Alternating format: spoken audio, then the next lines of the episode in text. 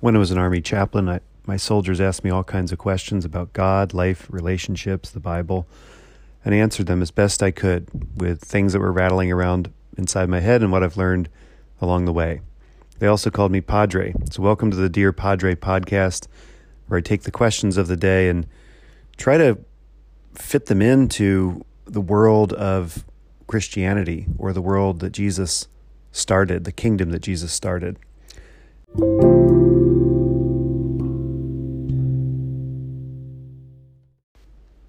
I don't know if you remember the movie American Sniper. It was one of the most popular movies of its time a couple years ago. I did not see it. I saw the opening scene uh, and the credits, and I wasn't interested. Maybe because of my own experiences in Iraq, or I don't know. There was something about it that just didn't sit right, and I didn't really want to have a part in it. And the thing that didn't sit right for me was that the opening trailer that I saw which had this uh, man, you know, the American, the sniper, aiming in on somebody and sort of reciting this creed, if you will. The creed is there. Everybody is sort of born a sheep, and there's a few wolves out there, and that's why the sheep need sheepdogs to protect them, implying that the sniper, by shooting someone, is the sheepdog protecting the sheep, you and me, the sheep out here. And this idea that all people are sheep, there's a tiny bit of percentage of wolves, people who want to kill, want to hurt each other. And then there's like these sheepdogs that are sort of born into the sheepdog class.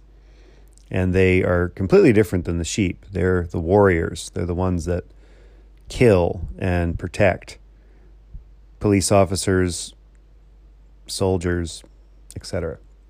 This idea goes back to, as far as I can tell, I can't really trace it to anybody else, uh, a man named Dave Grossman. I heard him speak at Walter Reed once. He was immensely popular in military circles and still is today. His book on killing is a runaway bestseller. And his ideas have had huge influence. And this is from his book. Um, and from the lecture I heard was that everybody's born a sheep for the most part. We, you know, humans, just like rhinos, don't gore each other with their horns. They, if they gore another rhino, they, they fight the rhino head on head to head. They don't ram them in the side, but they will gore another animal if they see it um, uh, from a different species. And so humans are the same way. We we have a natural aversion to killing each other even when we sort of have good reasons to do it. Most people, in fact, have a natural aversion to killing other people. And that, that's the sheep. And then there's the wolves who have no aversion to killing people. They, they're always trying to kill people. They're looking for ways to do it, to take whatever they want and to destroy others. And they do it with impunity.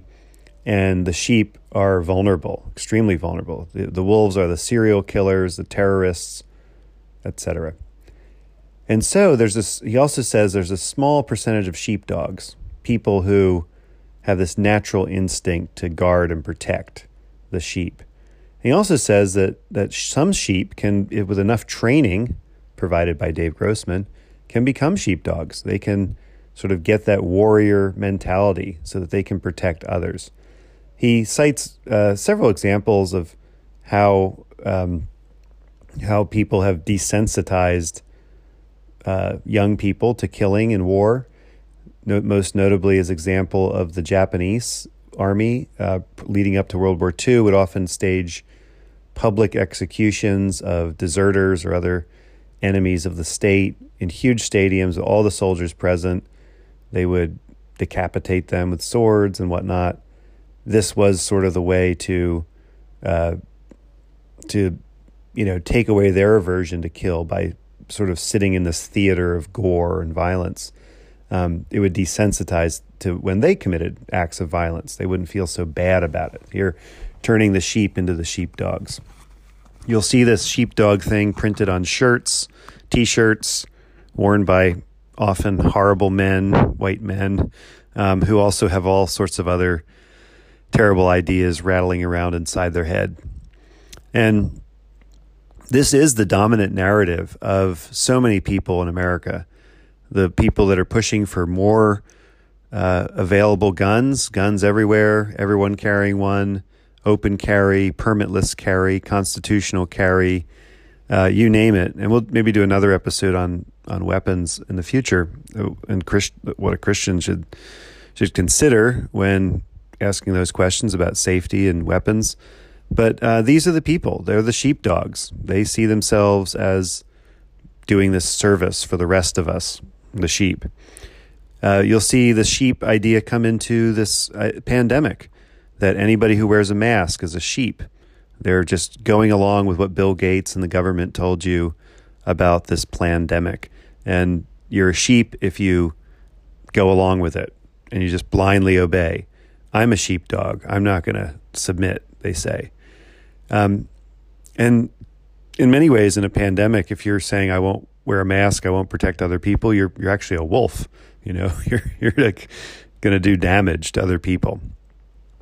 And this idea of the the sheep, sheepdog, and wolf that Grossman has made a killing off of, literally.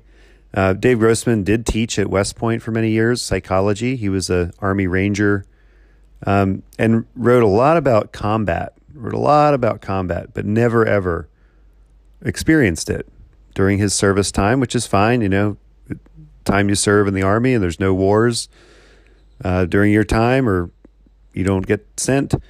That's fine. There's no judgment, no problem. But it seems to me that when it comes to something like combat, there there needs to be some sort of participatory knowledge the, the experience of knowledge there when you're making sweeping statements about the nature of war, the nature of combat, and the nature of humanity.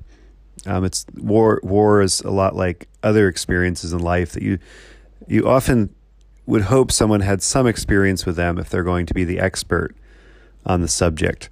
That's my you know sort of take on Dave Grossman. Um, I'd love to talk with him more about this. But I'm not really here to talk about Dave Grossman. I'm here to talk about Jesus. Jesus says, I am the good shepherd. The good shepherd lays down his life for the sheep. In this world that is divided between sheep and sheepdogs and wolves, Jesus says, I am the good shepherd. Sheep don't really need sheepdogs as much as they need a good shepherd. And this is where we who follow Jesus need to be today with this good shepherd. Um, most of the sheepdogs are just wolves, and they will eventually treat the sheep like wolves. Because um, really, there's a massive difference between a sheep and a sheepdog. They are different species. Humans don't turn into different species.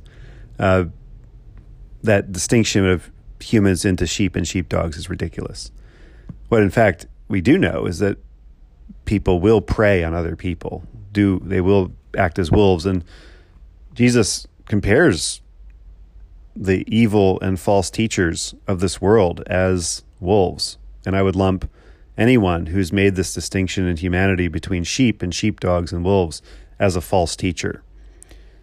Teaching something that is not true, that they get an advantage from, since they then can advance their agenda to make a a security state, a state where everything is locked, a state where everybody carries a gun, a state where everybody treats each other as a threat.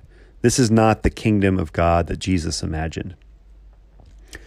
Jesus says the, the, the hired hand, you know, who's not the shepherd, doesn't own the sheep, he sees the wolf coming and he runs away. The wolf snatches them and scatters them. The hired hand runs away because the hired hand doesn't care for the sheep. I am the good shepherd. He says it twice. I know my own, and my own know me. He compares the way he knows his flock to the way the Father knows the Son in the in the intertrinitarian love that existed before the dawn of time. In this kind of love, this is the relationship between Jesus and us. We are sheep. There are no sheepdogs in the Christian church. We are all sheep. We are all part of this shepherding, the Good Shepherd's community. And he says he lays down his life. What he did on the cross was the act of the Good Shepherd to care for the sheep by giving his own life for us. This is love. He says it's not a suicide. It's not just an execution, a bad thing that happened on the way to the resurrection. He says, I lay it down of my own accord. I have power to lay it down, and I have power to take it up again. So he is very clear that Jesus' death was not an accident. It was not even a suicide. It was certainly enacting, through the power of God, the drama of salvation that the prophets had predicted. The Derek Chauvin trial concluded last week he, a police officer at the time who choked the life out of George Floyd on the streets with his knee in his neck while George Floyd gasped for breath, called for his mother, begged him to stop, begged him over and over, and others screamed at this police officer and said, You're killing him, you're killing him. And he didn't listen for nine minutes. He snuffed the life out of him. And he was charged with murder last week. And right away, Nancy Pelosi, in a statement, which, you know, probably came from a good place um, in the context of her and her colleagues who were part of a, a black caucus in, in Congress, who may have, I don't know where this idea came from, but she referred to George Floyd and thanked him for his sacrifice for all of us and for racial justice. And this hit people really oddly and disturbingly. Um, it hit me that way. George Floyd was not a sacrifice. He did not see himself as a sacrificial victim. Um, he did not see himself as someone who walked into this crucible or someone that stepped boldly into Jerusalem to take up his cross. He was just out on the street when it happened. This is the difference when we make black people sacrificial victims, um, we make them expendable, I think. This is where that sort of disturbing notion of George Floyd's death as a sacrifice. There's certainly overlaps between martyrdom, wrongful death, sacrificial death. Um, there's always overlap in any kind of dramatic death, a death with a larger meaning. But those kinds of statements are really antithetical to the gospel because if we say that sort of everybody did what Jesus did, um, Jesus' death is no longer a salvific or something that saves people. It's simply an example of someone who got killed by the government. Um, and that is certainly not all that his death is. Jesus' death was a, a miscarriage of justice, it was an unjust killing by the state. It was a lot of things. But primarily, it was something that he himself said, I'm going to do this. I'm going to enact the drama of salvation. I'm going to confront the corrupt authorities and powers. I am going to really confront Satan himself on the cross. And I'm going to win eternal redemption for all my followers and all who turn to me. And this is very different from what um, all the the black people who have been killed by police have done, who were just going about their business, going about their day, when they had this encounter that resulted in their death. Two very different things. I think it's important for Christians to be very wary of how we talk about black people who die uh, by at the hands of police in this country, um, because uh, our words matter. How we talk about things matters um, the kinds of ways we see, and I'm talking as a white person, how we see black people as white people is is something that um, needs to be examined. We need to do self examination on that. We need to consider ways in which we are just keeping racism going by our own attitudes and perspectives. And so I'm trying to do that today, thinking about that trial, thinking about Jesus, who is the shepherd of all, He's the shepherd of the sheep. He gives his life for the sheep. And that means he loves us with an everlasting love. If you feel unloved today, if you feel rejected, if you feel that perhaps God is far away or people that you care about are far away, and you say, Am I alone in this world? Is this all there is? You can know that the Good Shepherd hears you, and the Good Shepherd sees you. The Good Shepherd is on his way to keep the wolf away, but also to gather you in his arms. One of the first images of Jesus in art is of a shepherd carrying a sheep on his shoulders. It's a beautiful image. He has found the sheep wandering far away. He's put it on his shoulders, rescued it, carried it back to the flock. This is what Jesus is doing each and every day. It's what Jesus did for me. It's what Jesus is doing for you. Amen.